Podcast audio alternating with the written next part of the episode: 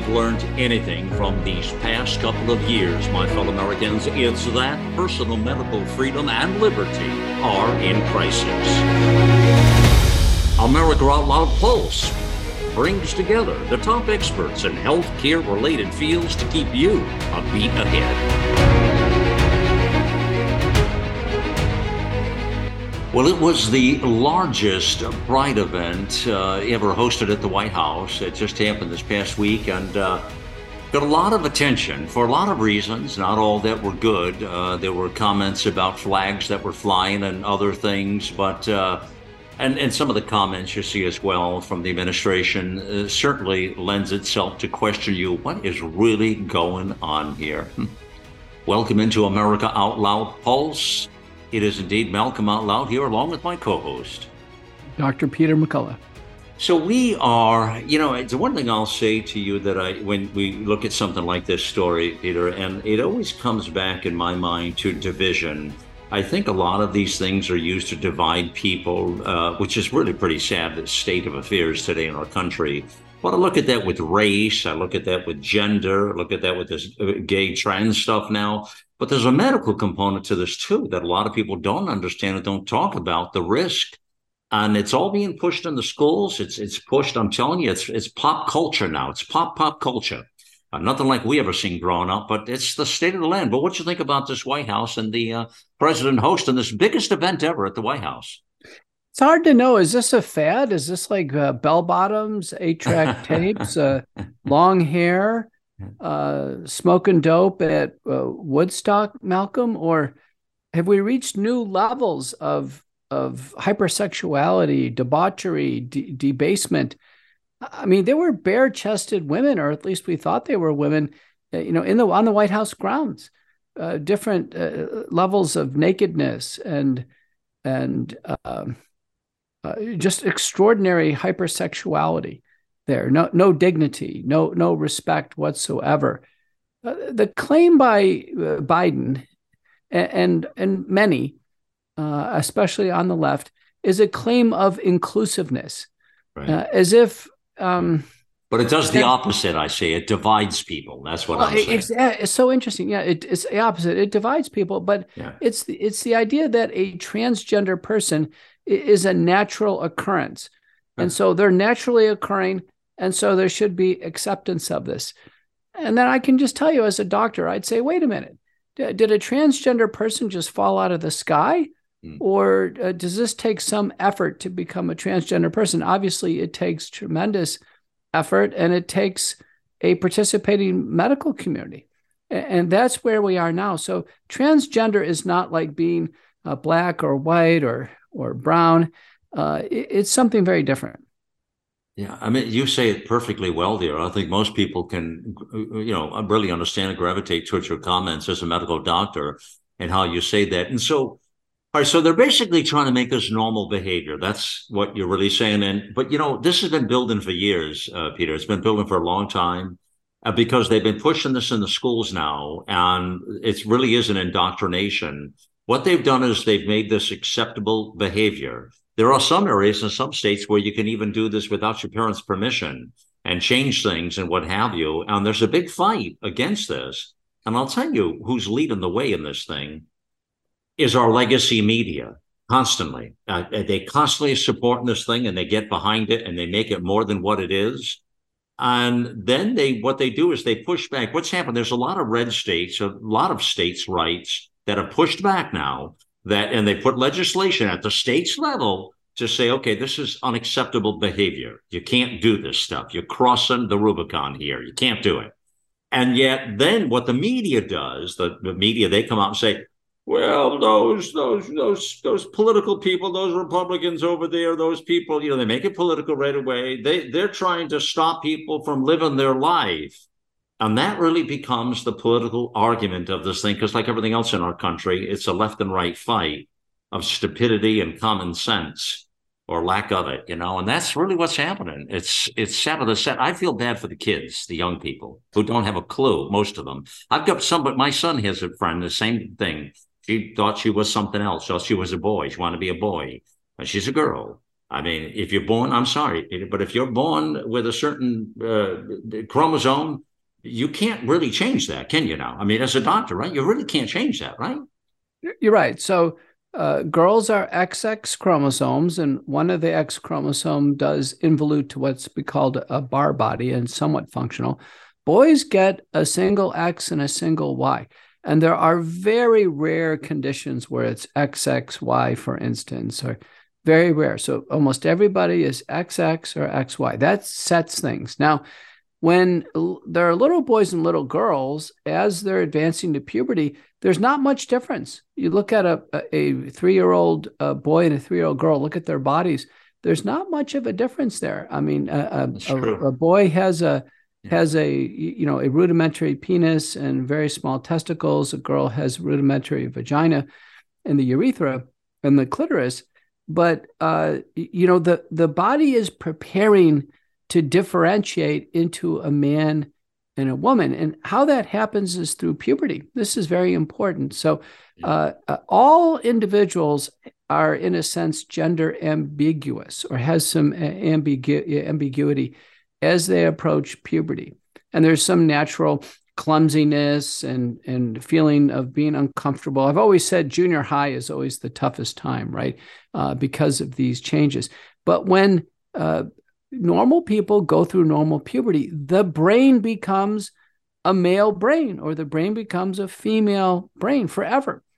And so puberty, the cure for gender dysphoria or gender ambiguity is to go through normal puberty.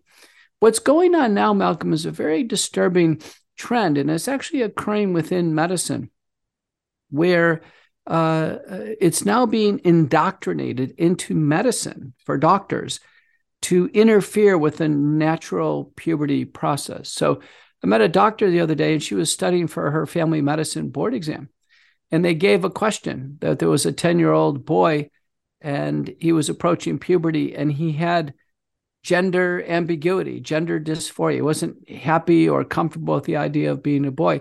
And it says the next most reasonable thing to do is, it says, start puberty blockers. That was the correct question for the doctor. And I can tell you, as somebody who's a senior person in medicine, that's not the correct answer. The correct answer is let the child go through normal puberty. But now doctors are taught to intercept this and begin puberty blockers. So before puberty, they're actually given drugs that affect the pituitary gland in the brain to have them stop releasing the hormones that are going to have the testes and the ovaries mature and start to produce normal testosterone and estrogens, respectively. And so that will forever change that individual. We should never intercept and block natural puberty, yet it's being taught in medical schools. It's being taught in residencies. That's now the correct answer on a test. Wow. And I have to tell you, as a doctor, I'm very, very disturbed about this trend. Every major medical society has signed off on this. So why, though? Why is that? Why are they doing it in the medical community? Malcolm, they don't stand up for any truth anymore. Healthcare, it's terrible what's happened here. Look at what's transpired through COVID, and now we're talking about this.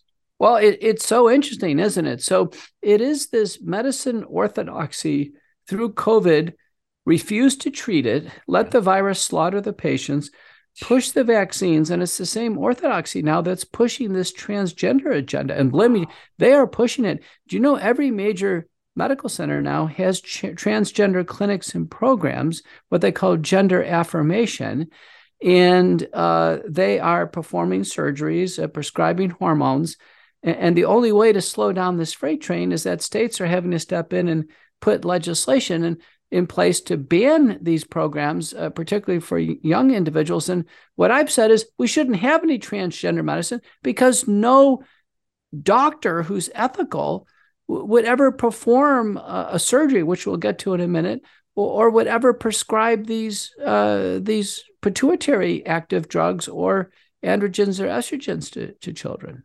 Yeah. It's profound what we're talking about. It's a societal shift in a way of thinking, Peter. It's like when you're talking right now, you almost can't even rationalize Well, you can't rationalize with a lot of this thinking. Yet, as you say, so they're giving these puberty blockers to the little ones, which there's nothing good that can come out of that. It messes these people, these young spirits, these young souls. It messes them up for life. Then a lot of them regret the decisions. I see a lot of those studies I've been looking at now where they regret the decisions and later on want to go back to the way God intended them to be. And, but it's, you know, I mean, there's a lot of damage done in the process. So but the doctors are prescribing these, and I'm seeing this, all these puberty blockers. It's routine now, as you say, they're not pushing back. What's happened to the backbone in the medical community? Why have they fallen into this trap routinely now and this shift that has taken place in society, you know? It is something, Malcolm, that it is worth talking about because medical people are participating in this. You know, there's nurses in these clinics. There are obviously doctors, nurse practitioners. They've all, they've all bought into this. And what we've learned here is that the medicines are absolutely horrendous in terms of what they do. So. I'm just going to review the papers just like I did with COVID. So a paper published by Santos and colleagues, published in Curious, the journal in 2023. Name of the paper is Gender-Affirming Hormone Therapy, Physical and Sociological Effects, Impact and Satisfaction. Now, the majority are boys trying to be girls. The peak age that they try this is actually 16 to 20. So it's actually post-puberty. And this is from Portugal. And Malcolm, whatever's going on is not just American. It's all over the world at the same time. Well, you're right with that. You're right. It's funny how these things bubble up and then they take over the whole world. You're right. In fact, the other parts of the world were ahead of us, Malcolm. So really? Yeah. So the Netherlands are ahead of the United States, some parts of Europe. It's happening in Russia, for instance. Putin is just trying to get a handle on it by banning it. It's happening in South America.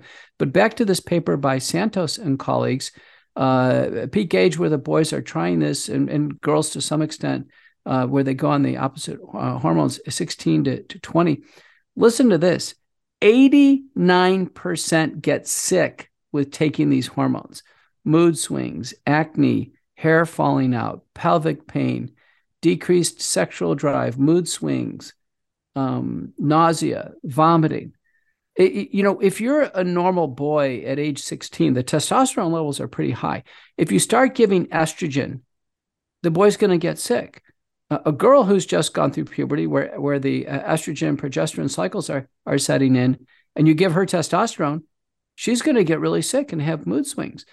And so the hormonal therapy is an absolute bust. And these are the most challenging years of a young life, keep in mind now. These are already challenging without that. When you add that to the mix, you want to see why people are messed up. Well, no wonder. I mean, think about the Nashville mass shooting in that Christian school. Yeah. That was a girl who was on male hormones. She was trying to be a boy. And no wonder there's violence and and mood swings, what have you. In the published data, that's the case. And then if we look at the surgeries, Malcolm, this is absolutely atrocious what the surgeries do. It's absolutely terrible. So the boys are getting breast implants. That's probably the least of the harm there. But what's going on, Malcolm, with the boys who go all the way on this, to the penis is atrocious. They're undergoing a procedure called penile inversion vaginoplasty. Now, let me tell you what, this is like viewer discretion advised here, anybody listening in. The male penis is flayed open, on its length, and it's cored out, and then it's inverted to become a vagina. It's stuffed back into the male pelvis. Oh, my gosh. The testicles are removed. And then the urinary tract, the urethra, is trying to fashion to come out somewhere. It's a total mess. The other surgery done on the other side is really just even more horrendous. And in a girl what's done is the vagina is sewed shut, and then a chunk of the thigh or the forearm is taken, and it's made into like a hot dog wiener. So muscle and tissue is made, or soft tissue is made, and then it's actually put on either over the clitoris, most commonly is called clitoral burial. And so the leg or arm is disfigured. This hot dog thing can't really transmit urine. It can't get an erection. The other surgery is called metoidoplasty, which is trying to make the clitoris larger, and it makes it about as big as a cocktail weenie. And this surgeries, I mean, this is just absolutely atrocious. And let me cite the data. I mean, we have to be true to the literature here. A paper published by Robinson and colleagues. 129 women, so let's take the female surgery, underwent attempted surgery to create a penis or a phallus. And of those 129 individuals, there were 281 complications, requiring 142 additional revisionary surgeries. It was an absolute mess. This is debauchery. Debauchery. It's basically absolute debauchery. And to see the pictures of these surgeries, it's on my Substack. If people want to go to Courageous Discourse, you can see it. Malcolm, this is horrendous to take a normal human body and do this. And all over the world, doctors now are all doing this, and for no reason. It doesn't make the person feel better. It's not treating a disease. It's actually making disease and disfigurement. It's clearly the most disturbing thing I've ever seen in my career. This actually makes all the stuff we see with COVID, this just takes it to a whole new level. Wow. Oh, to hear you say that. Yeah. You know, and here's what's worth, two points to this now. You're going to listen to these words now I give to you. This is a quote from Biden, from the administration. And he says, "We see who you are, made in the image of God, deserving of dignity, respect, and support," he said, "in the image of God." Now, you take that words and apply that to what you just shared and how they cut the body off and the debauchery that's in play here to do that. And you see how they spin this stuff politically to these young people? Do you see that? Yeah, that's evil. It's so distorted. It's exactly the opposite of the image of God. Exactly. It's an image of God's creation being mocked, being desecrated. Amen. So Malcolm, this is a major trend now. This is in our face every single day. Yeah. The indoctrination of children is very intentional. Pornography is pouring into the schools. Yeah. The teachers don't even know where it's coming from. Coming in the publishers. They every time you turn around, the children are being exposed to wide open pornography. Remember, a child 0 to 10 is very impressionable. In fact, it's called imprinting. Whatever they see at that age, you can't get it out of their mind. 100%. So if the kids are there and there's a gay pride drag queen festival and a man is dancing around looking like some type of buffoon with his genitals out, that makes a permanent imprint on that little boy or little girl. Yeah. You can't get it out of their brain. No, it's terrible. We railed against that the last few years, and all these libraries and all these public entities, they were doing that with the kids and what have you. And our team and our folks at America Out Loud railed against all of those problems.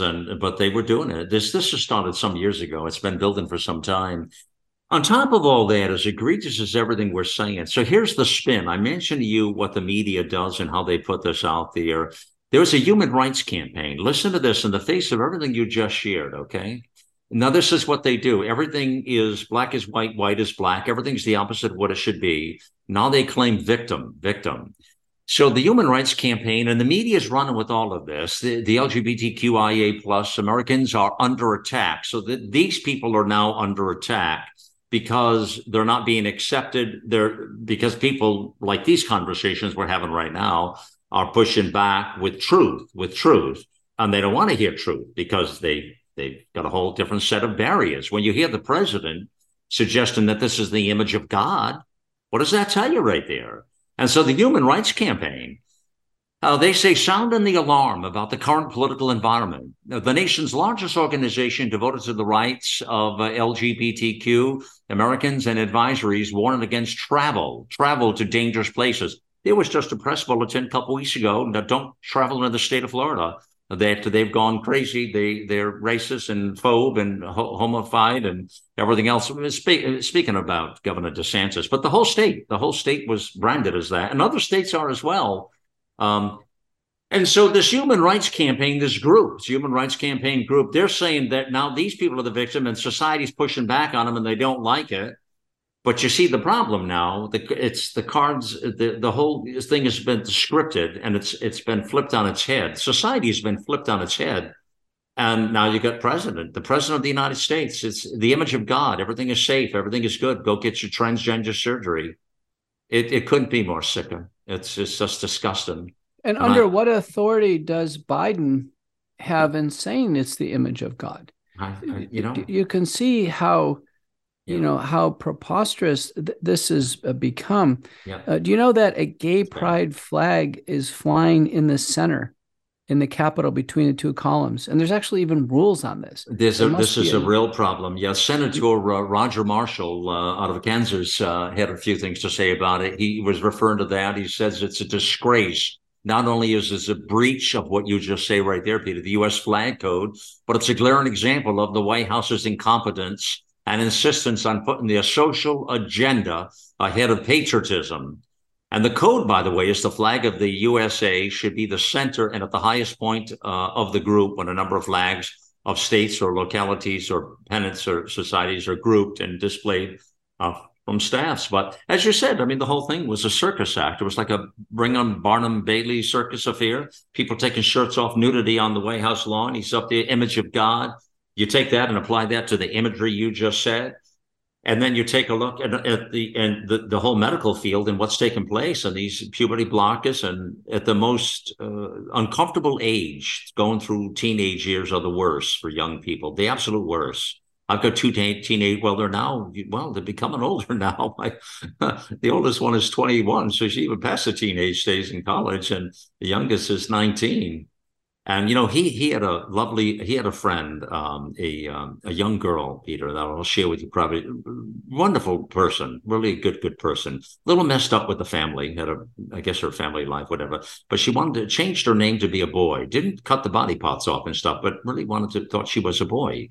And she wanted to be called a different name and all that.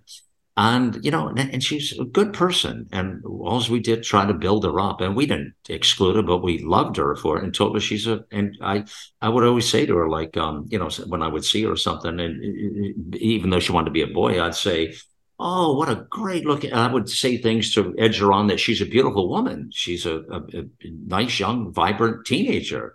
And she loved me. She always going to give me a hug. But I always treated her with respect in that way, but reminded her in a loving way, that she was a woman, a young teenager, a girl, that she wasn't. And I didn't make it, messy or political for her or anything else. I wouldn't do that to her. But you know what I mean? You see these young minds, they're so impressionable. And I look at her, and she's just looking for love and conditioning and going through some tough times in her life and was a little masculine. We would call that a tomboy, wouldn't we? Remember we had tomboys when we were younger, just girls that, right? And we had that all, I played with them. Yeah. But Malcolm, as a medical doctor, I can tell you did the right thing. What you did is what's real gender affirmation. Gender affirmation is to affirm that a genetic girl, an XY, who's born as a girl, is indeed a girl. And what we need to do nowadays is parents or grandparents is when you have the children in this really impressionable age before puberty, they need to constantly be reaffirmed at who they are. So a little boy who's 2 or 3, parents should be saying, hey, you're a little boy. See your penis, see your testicles. You're a boy. You're going to be a man when you grow up. You're going to be like your daddy. And we need to actually be proactive and keep affirming their gender. The same thing with girls. We need to get back to the olden days, really. There are certain kind of traditional things boys do and girls do. That's perfectly fine. Part of these boys' activities and girls' activities is gender affirming. They've taken the word gender affirming and twisting it around, meaning gender affirming somebody ought to be fantasizing about being, you know, member of a different gender. And it's exactly that. It's a fantasy.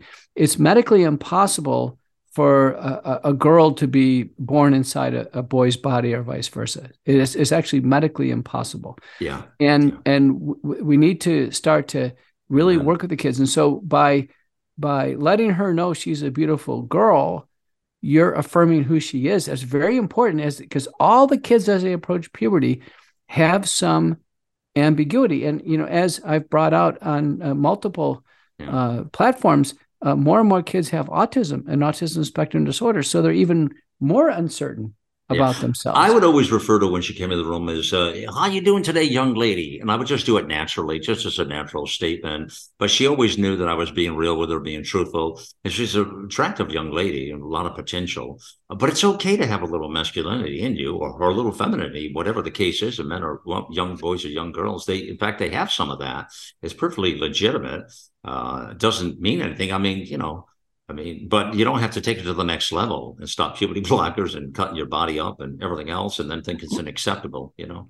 Right. It's, but I think this is a really important conversation. I think people listening to this ought to appreciate this, that we do have to become more in tuned to our natural gender as we talk to young people. And it's fine to say, listen, you're a beautiful young girl, you're a wonderful young man, you're really turning out to be a handsome man. And keep giving that affirmation, because what's happening on the other side is they're being confronted by others that say, "Well, wait a minute, maybe you really should be of the opposite gender." Yeah. And it's being suggested. The social workers are going off and getting training on how to suggest to young people that they change their gender. Like I say, the schools are being flooded with pornography. I don't know if you've seen this book called Gay Queer. Oh yeah, it's I've not seen it, but I know we talk about it. It's on the platform. It's basically pornography. We're hearing about sex clubs being developed K through 6, where the kids learn how to perform sexual acts as small children. Malcolm, after school, that's parents crazy. Don't even know about it. There are a couple states now where if a parent tries to stop their child from changing their gender, that the parents are criminalized. This is going to happen across Canada.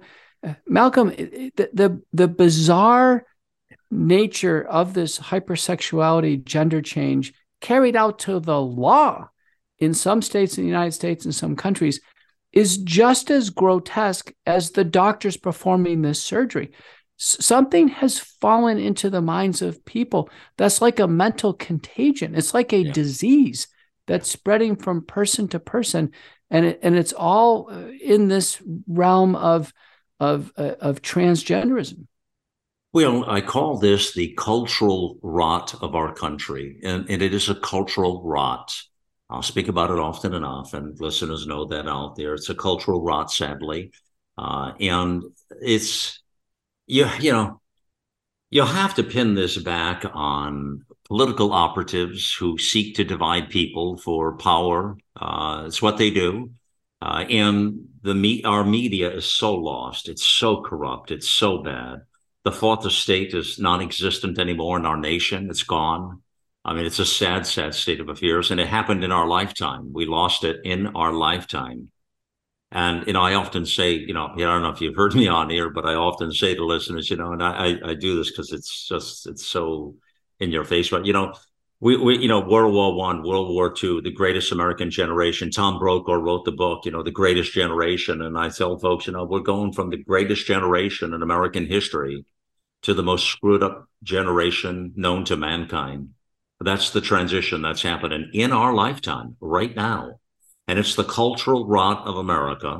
But you're saying the right thing here as well. Unless people start to take notice of things we're talking about and like that you're just saying yourself and putting out there, and there's pushback in the right way, people feel pressured. They feel guilty. And that's what the opposing people do, these communist thinkers. They make you feel guilty and they push it out in society. And then they call you a phobe, a homophobe, you're racist. You're a bigot. They put all these ugly names on you to discourage you from being truthful to yourself. You know, a lot of people don't want to get caught up under that, and they succumb to whatever that pride moment is. You know that. It's true. We can't let the accusation of some type of new phobia be something that we could, you know, respond to.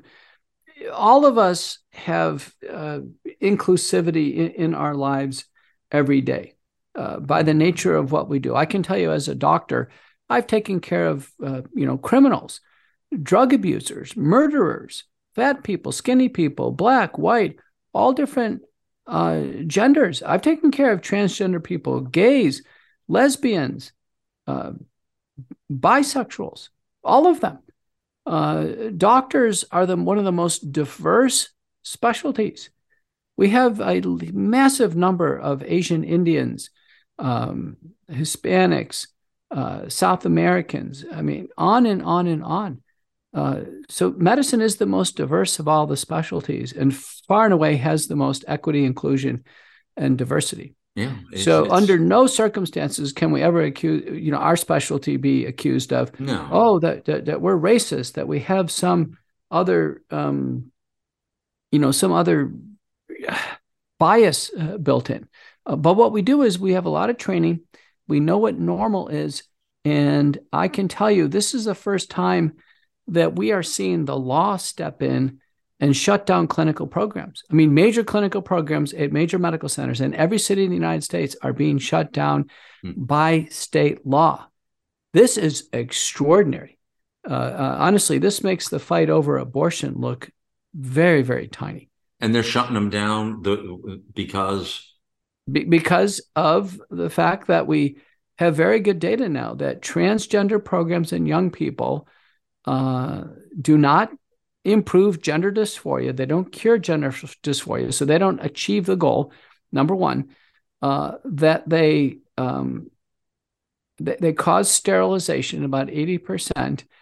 They are fraught with complications and side effects like urinary tract problems and surgical revisions. They are associated with increased mortality, homicide, suicide, and other causes. It's all around. It's just bad medicine. No, doctors only are prominent in certain states. Is this prominent? I mean, I don't hear a lot about what you're speaking about. Is this prominent in just certain states or certain regions or areas? Do you know? It's Malcolm. It's everywhere. Look up in your city right now. Look up the major medical center. Look up transgender medicine. You'll find it in Dallas. I looked up my medical school. University of Texas Southwestern says, we strongly believe in gender-affirming surgeries. This is our clinic. Duke University's got a tops clinic and a bottoms clinic where they have fun doing these surgeries. It's grotesque. Every major medical center has... But you say they're closing them down, you said. Well, the states are closing them down as quickly as these places are springing up, but they're all over the world. They've sprung up in Russia and in South America, and in Europe. Malcolm, it's all over. It's happening simultaneously. I can't explain it. It's almost as if something supernatural is going on. Yeah, well, again, the cultural rot. And I'm telling you, it's done for political purposes. You've also, the kinds of things we're talking about and the signals that we continue to rack our minds over here, it really comes down to the onset of a socialist society. These are things that happen when societies have lost their collective minds, and it's the rot of a nation, and it's happening everywhere. But you look at socialist countries, and this is exactly the recipe. What's transpiring right now in our country, it's happening in short order, lightning speed here in America. And it's funny. It's at a moment where, as I remind everybody here, if you were born and you were alive in 1976, you know that this was such a beautiful moment of our nation, the bicentennial, 200 years America was, to see the American experiment had turned 200 years old. Wow. Incredible, right? And it was just a feel good. The parades and the patriotism was remarkable. And now fast forward to where we are just 3 short years away from 250 years old, another massive landmark to our nation. And you just have to wonder what the cultural rot and the fact that communism is being pushed out into the public square You have to wonder what we're going to look like. I ask people that all the time on here. What do you think we'll look like 10 years from now? We're changing so fast, so rapidly in the cultural rot of our country that, you know, you're not going to recognize the place anymore. And unless people start to really push back and take the country back, the rule of law is collapsing. Crime is sky high. I mean, these are very bad signals to a civilized society. And to this America, it is a recipe that is tearing the nation apart. And that's the political, Peter, I'm going to tell you right now, it's the political class and the media elites that are being controlled by these globalist folks that are taking over the whole spin zone here. And that's what's happening, the cultural rot of our nation. And it's sad, isn't it? Pretty sad, you know. You know, the thing about sad state of affairs. Saying is political, and the only reason why I hesitate that is, you know, I tend to think of, you know, Democrat versus Republican, or globalist versus isolationist, what have you. But you know, I'm looking up right here. Well, it's not even a Democrat. It's left of left. It's the radical infusion into the Democrat. The Democrats are lost. But there's a lot of good Democrats that are looking for another movement, frankly, Peter. But it's the left of left. It's the radical part of that party is what's happening. I know, but let's just go over to a predominantly Muslim country, Indonesia. Mm-hmm. And here's a podcast posted June 1st, 2023, Trans Healthcare in Indonesia. And it goes into this. In Indonesia, they are trying to pass a health bill that will criminalize and actually imprison people who take this transgender journey. Now, the only reason why they are doing this is because there's a rise of transgenderism in Indonesia. Well, so Malcolm, it's hard to say it's political because it's just. It seems like it's organic. In those countries, they literally throw gay people off the roofs. You know that. I know, but I'm just looking at this. Here's one of the participants, Mario Prashna Pratima. She's a feminist LGBTQIA rights advocate from Indonesia, pioneering Indonesian trans-masculine movement. And then another person here, Rizka Carolina, is currently the crisis responses staff for the Crisis Response Mechanism Consortium. 16 paralegals. But what you're missing, though, is the political elite. They hop on things like this, and it's just like they're doing with the open borders. They hop on these things, and they make them political. That's why it's always a left-right conversation, Peter. That's exactly what happened. So, no, it is absolutely political, but they use it for that political power. That's why it becomes a left-right conversation. Red states, blue states. And that's what this country does, I'm telling you. This is Malcolm, I know this country, but what I'm saying is it's Indonesia. It's not about red states. Again, as you said earlier, though, this stuff is moving all over the world. I mean, it's like the whole world is off its axis right now. And everything is a little demented everywhere. You're right. But usually in Muslim-type countries, they have zero tolerance. I mean, zero. For any sort of gay, forget the trans, just gay period, they will kill those. I know, people. But in Indonesia, this has been on the move now since 2017, and they are having laws now to try to ban it. Crack it down. But what I'm saying is, it can't be red state, blue state. It can't be left or right. It can't. I mean, here's Russia. Russia now is working to ban. Well, there's a Christian movement in Russia that fights back against us, the Orthodox Christians in Russia. Russia's a very Christian nation, the people there, and they push back against these kinds of things. They don't want it. They don't like it. I know, but what I'm saying is they wouldn't push back on it if it wasn't popping up. So here's a piece by Kyle Knight, senior researcher, lesbian, gay, bisexual, and transgender rights program. Mm-hmm. Russia moves to ban trans healthcare. Exceptions for medically unnecessary normalizing operations in intersex children, and elected officials in Russia are proposing a new law that would ban transgender people from accessing gender-affirming healthcare. Well, services. There's a lot of copycats out there too, and a lot of these countries copycat. But why else would a president of the United States throw the biggest parade party up there on the picnic thing, allow people to take clothes off everything, and tells them then you're in the likes of God? You don't think that's political? No, I think that's copying something that's going on worldwide. It looks like many parts of the world are ahead of the United States on this. And so it seems like it's something way bigger than political. Interesting. Well, it seems it's organically happening, Malcolm, all over the world. You can it is a simultaneous process. Interesting. All over the world. If it started in the United States, and this is just like country Western music, and it starts in the United States, and everybody, you say, well, people just follow the United States on things.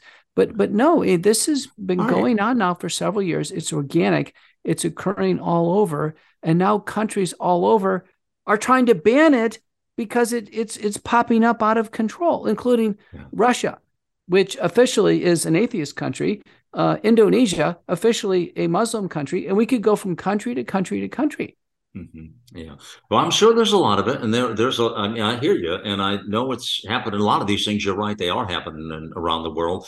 But that doesn't mean for a moment that the political elites and the media elites here don't hop on all these stories and use it to their benefit, just like they've done black and white. Racism is as disgusting as it could ever be, that conversation, yet they run campaigns on it, and they divide black and white all the time, the same way they're dividing gay and trans and regular people, same why the Human Rights Campaign came out and talking about they're now the victims, same way the person says you're in the likes of God and everything's cool, but they use it for their political power is what they do. And that's what's happening. It's happening here all over the place. Other countries, whatever. I can't speak for everybody out there, but I'm telling you, I know it's happening here, and they definitely use it for that purpose, Peter. I think, I guess to summarize where you've moved me on this is, as I think transgenderism is some type of global, organic, infectious contagion. It's a mental contagion.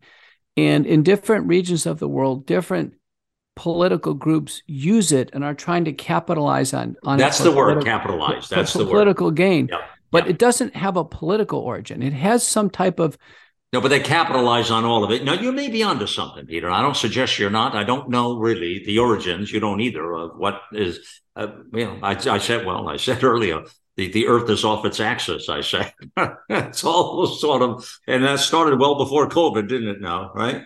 I don't know. You can't make heads or tails out of some of this stuff here. You can't. I mean, the suppression of early treatment was worldwide. Exactly. Pushing the mass vaccination worldwide. Now transgenders worldwide. And then we see in different parts of the world the way the political parties come down on it. So transgenderism in Canada now, I think I told you there was a parliamentary vote. I mean, it's unanimous to actually, absolutely railroad this and criminalize the parents.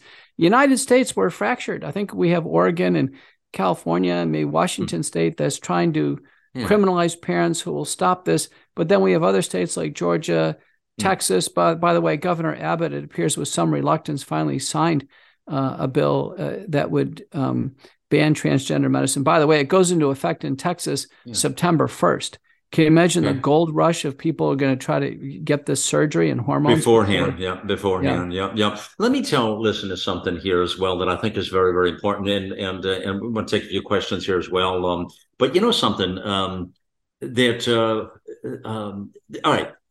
I'd like everybody to think about what Dr. McCullough and I are talking about. And I'd love to get your content. I'll tell you what, I'd love to get your questions, your thoughts, though, and your perspective on this thing. In other words, he uses the word organic. So where is this bubbling up from? Because when you think about what we just transpired with COVID, you're right. That happened. Everything is all over the world. And you're right. It catches on like wildfire. And it goes from country to country to country to country. And it permeates the entire world.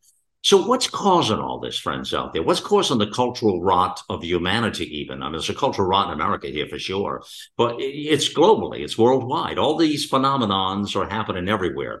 Does anybody have any ideas or thoughts out there? I throw this out to you listeners. What's happening out there, do you think? What's causing it in society, the societal rot right now? Email us here into the show on Pulse and email us to the platform, talk@americaoutloud.com. You can email right there or just go to Pulse on the show page and click down to Dr. McCullough and send them in here. But send your thoughts in on this thing. I'd love to hear from some of you. as to what you're thinking of us. It's a very healthy conversation to have, as Dr. McCullough says. I agree with that. But I'd love to get your thoughts out there. I really, really would. What's causing this around the world, starting with the COVID stuff? You know where we're at here. And now here with all of this phenomenon, I know it's been hijacked, and it's absolutely been taken over by political and media elites who have a very devious, evil agenda. I don't have any confidence in the political, in the betters, the political class or the media class. But I'd love to hear from you all out there. Let's take a quick pause now. We're pretty interesting conversation today, and we're also on Q&A 72, by the way. We'll take a quick pause. We'll join you back on America Out Loud Pulse. The Wellness Company is offering the signature series Spike Support Formula. The Wellness Company supports this formula because it's designed to remove spike protein from the body in its design, in terms of its mechanism of action. The accumulation of spike protein occurs because of repeated COVID-19 vaccination and COVID-19 illness. The spike protein stays in the body a long time, causes heart, brain, body tissue damage, as well as blood clotting. The Spike Support Formula is designed to help the body catabolize the spike protein, begin to remove it through its natural mechanisms. It includes natokinase, the principal ingredient, 2,000 fibrinolytic units or 100 milligrams. Those are equal in terms of conversion. Selenium, 75 micrograms. Black sativa extract, 500 milligrams. Irish sea moss powder, 500 milligrams. Green tea extract, 150 milligrams. And dandelion extract, 50 milligrams. Why the other ingredients? The other ingredients are designed to help block the spike protein's effect on tissues, help tissues recover and repair. It's the best we have now when patients are in need. At this point in time, we can't make broad therapeutic claims regarding disease states, but we can tell you that this is reasonable in terms of supporting the body and helping the body clear spike protein and allowing your pathway back to better health. So go to twc.health and check out the Spike Support Formula. You can use our promotional codes or go through our banner bars on our site to get promotional codes and discounts on your purchase.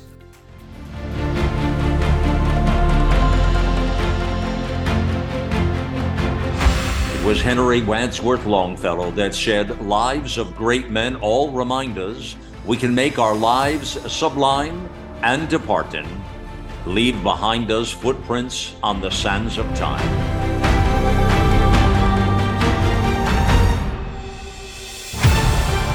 America Out Loud Talk Radio. The liberty and justice for all.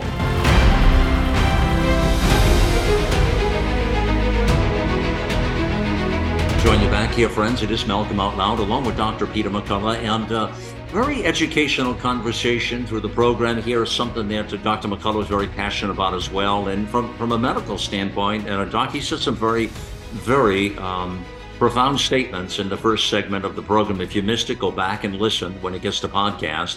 But as he says, it's wrong. It's wrong on so many levels. But I want to hear from you all out there. So email your thoughts in and let us know what you think's going on with some of the societal rot around the world now, not just here in America, but around the world. And Malcolm, I think we should stratify our conversation here to acknowledge, throughout history, there have always been homosexual people. 100%. It goes back to Roman times. It was well described, but probably, my writing partner, John Leake, has said it goes back, to the beginning of humanity. There has also been surgeries done at points of time in history, but for different reasons. So in the time of Christ, for instance, there were eunuchs, which they were castrated men. Mm-hmm. And the castrated men were thought to be, safe caretakers of women. Mm-hmm. So they would be caretakers of a group of concubines, or in the Ottoman Empire, they would be the caretakers of the harem, for instance. So there have been things through history, but what we are seeing now is actually children. The difference is it's children now. Okay. And I don't think there's any historical, and maybe some of our erudite listeners can help educate both of us on this. Has this ever reached down to children? And I think what most of us believe, I know I do, is that when someone is an adult, they can do whatever they want to do. It's their choice, right, Malcolm? Yeah. And and I think about these surgeries. If a man wants to embark on these surgeries, have at it. However, Malcolm, I don't want to pay for it. That's right. They have to pay for itself. Now, Obamacare in 2016 actually had Medicare, Medicaid, and commercial insurance pay for these male surgeries. Yeah. Well, let me say there's another big piece to this now. Let's just stay right here then. And that is that acceptance. They want more than acceptance. They want you to believe. That's the problem. See, I said to listeners the other day, I did a whole program on this, and I said that, respect. It started with the gay parades, and it actually started before then. Actually, this cultural rot in our country, but the gay parades coming down Main Street, USA. It's moved on from there, and now they're demanding. They want you to accept what they're doing, and it's a whole month of pride and the parades, and then it's become a whole movement of everything we've shared on the show here, attacking the children, the indoctrination, and that you need to approve it. There was a time, as you just said, all this stuff happened, but Peter, it happened in the closet. In the closet, meaning it happened in the sanctity of your own life. It happened in your own personal space, which is the closet, what that means. You want to do this stuff in your own personal space and what happens in your bedroom, that's your business. But you stop bringing it out on Main Street, USA. That's the problem I'm talking about that really rubs me the wrong way, that somehow we're supposed to accept this as normal behavior with our children and our families. It's wrong. So you want to do it, you do whatever you want to do, leave it in your home, in your bedroom, your whatever, and you can do whatever the hay you want to do. But it's not enough, Peter, today. It's not enough. They want it out there.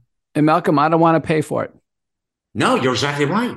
I don't want to pay for a man's breast implants and his very expensive penile surgery. I don't want to pay for a woman's mastectomy of normal breasts.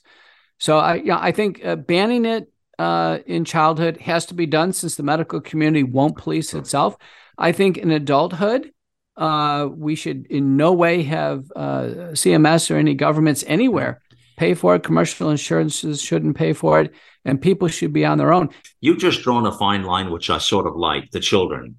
And I think you're right. That's where the fine line, and that's where what I'm thinking here? This is going to become the next big fight like abortion then, based on the kids and what you just said. Don't you think this has got back to states' rights? Isn't this going to become the next big battle then?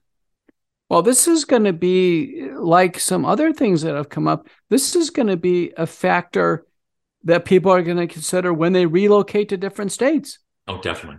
Right. They do that now with abortion. They do it now with abortion that way. Well, you'll have abortion. You'll have transgenderism. You'll have medical freedom. You'll have, ethical, religious, and medical exemptions for vaccines. People are going to start to look at where they want to live. But that's a red state and a blue state, Peter. Back to what I said to you. It's a red state and a blue state. That's why it's political right there. That some have taken advantage of the opportunity. It's a red state, blue state. Do you want this sort of a life or do you want this sort of a life? Am I right or wrong? Well, in the United States, it fits. I just don't know about how it fits in the rest of the world. Well, a lot of these other cultures, I don't know either with Indonesia and other countries like that, but I will say this, they have their political systems there and their structure. And there's always every one of these countries has a political system and a battle to the core. And they suffer and struggle through the same battles we do here that we call Democrats and Republicans, but they have their battles. They're all over the place, unless it's a dictator at the top, and surely those are out there. But so I mean, what you're saying is, I guess there's a left and right in every country. Malcolm, let's take at least one question. I'm going to have to get off for another show, so let's try to get in a few questions. Right. All right. So we've got Nicholas says, I just listened to your recent interview with Mike Adams. I agree that many of the problems we have rest on the shoulders of the American people. I have for many years, along with a few others, attempted to educate people as to the lawful authority defined in the Constitution. All right. That authority belongs solely to the people. But sadly, we have learned that there are just a few who want anything to do with performing the duty necessary to protect liberty and freedom. This goes right along with the conversation we just had, Peter. The Constitution prohibits almost everything that the current government does, including the creation of agencies such as FBI, DHS, etc. Few seem to care, and even fewer want to comprehend the proper type of government in which sovereignty remains with the people. Now, this guy, Nicholas, wrote more of a statement, but I thought it fit into this conversation where you wanted to take it today. What do you say to Nicholas based on that? Boy, it's just so hard. It's so hard to read motivations behind it. You know, we're not seeing anybody ask any questions of the other side on anything. And when we do, we hear absolutely mind-blowing answers. I mean, today, Marjorie Taylor Greene was asking Rochelle Lewinsky about vaccines. And Rochelle Lewinsky goes, I'm convinced the vaccines have actually brought us through the epidemic, that they're the answer, that actually, you know, they worked. And everyone in the entire gallery was shaking their heads. It's just so hard to, you know, it's so hard to answer these types of questions unless we can really understand what's in the minds of other people. No, but I applaud Nicholas to bring it out to question again. It's people have to push back and to protect our liberty and freedom. And he's right on that basis. Same thing we've been talking about here. There's some type of instability that's occurring through societies all over the world, and people are seizing political power in this opportunism. You know, no better example than the U.S. budget. You know, the budget was massively expanded under COVID. The emergency's been over with. It's been over with for a long time. The budget never shrank. No, it never did. That's just taking advantage. Yeah. Well, I'll tell you what. We've got. We'll save a lot of these questions for the next round next week. We got. Completely enthralled in this conversation, which was an important conversation. Thank you for that. Thank you. That was very interesting. I was really fascinated to get from a doctor, a medical perspective, and your you blended the lines really, really well, both medically and politically in some of the conversation. Friends, I still want to hear from you out there. Email us in here at talk@americaoutloud.com and let us know your thoughts about this whole movement and the societal rot that I've talked about with you all. I'd love to hear them, and we'll bring them to the attention of all our listeners here. We never use your full name, so don't worry about that. Now, thank you for joining us on the mission here on America Out Loud Pulse. Always a beat ahead. Okay, my friend, that is a wrap there. Yeah, I mean, I wasn't going to get into any questions because it was so late. I kind of passed that up. but Malcolm, let's take on this transgender. I want to hear questions on it.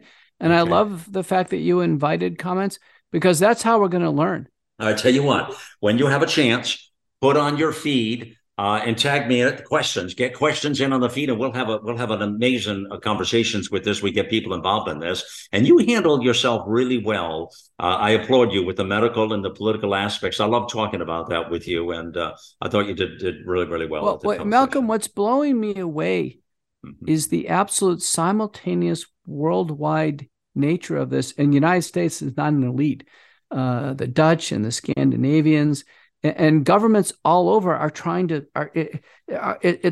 squash it. You know, Russia, states in the United States, Indonesia. It's just something is going on really big. It's a sickness. Yeah, it's a sickness. Now, I bet you some listeners will have some ideas as to what that is. That's why I really fueled it out there. Maybe they'll come up with some thoughts. But I think they'll agree with me as well. The political and the media have taken the whole conversation over for power trips, power. A lot of times it's votes, sometimes it's other things, but they're doing it. And in the meantime, people are becoming victims by the minute. And we're a victim society, society of victims. It's sad. I rail against this every hour of every day, Peter, every hour. So listen, I got to run, get this ready to roll. But thank you, sir. Have a beautiful evening. Bye-bye. Be good.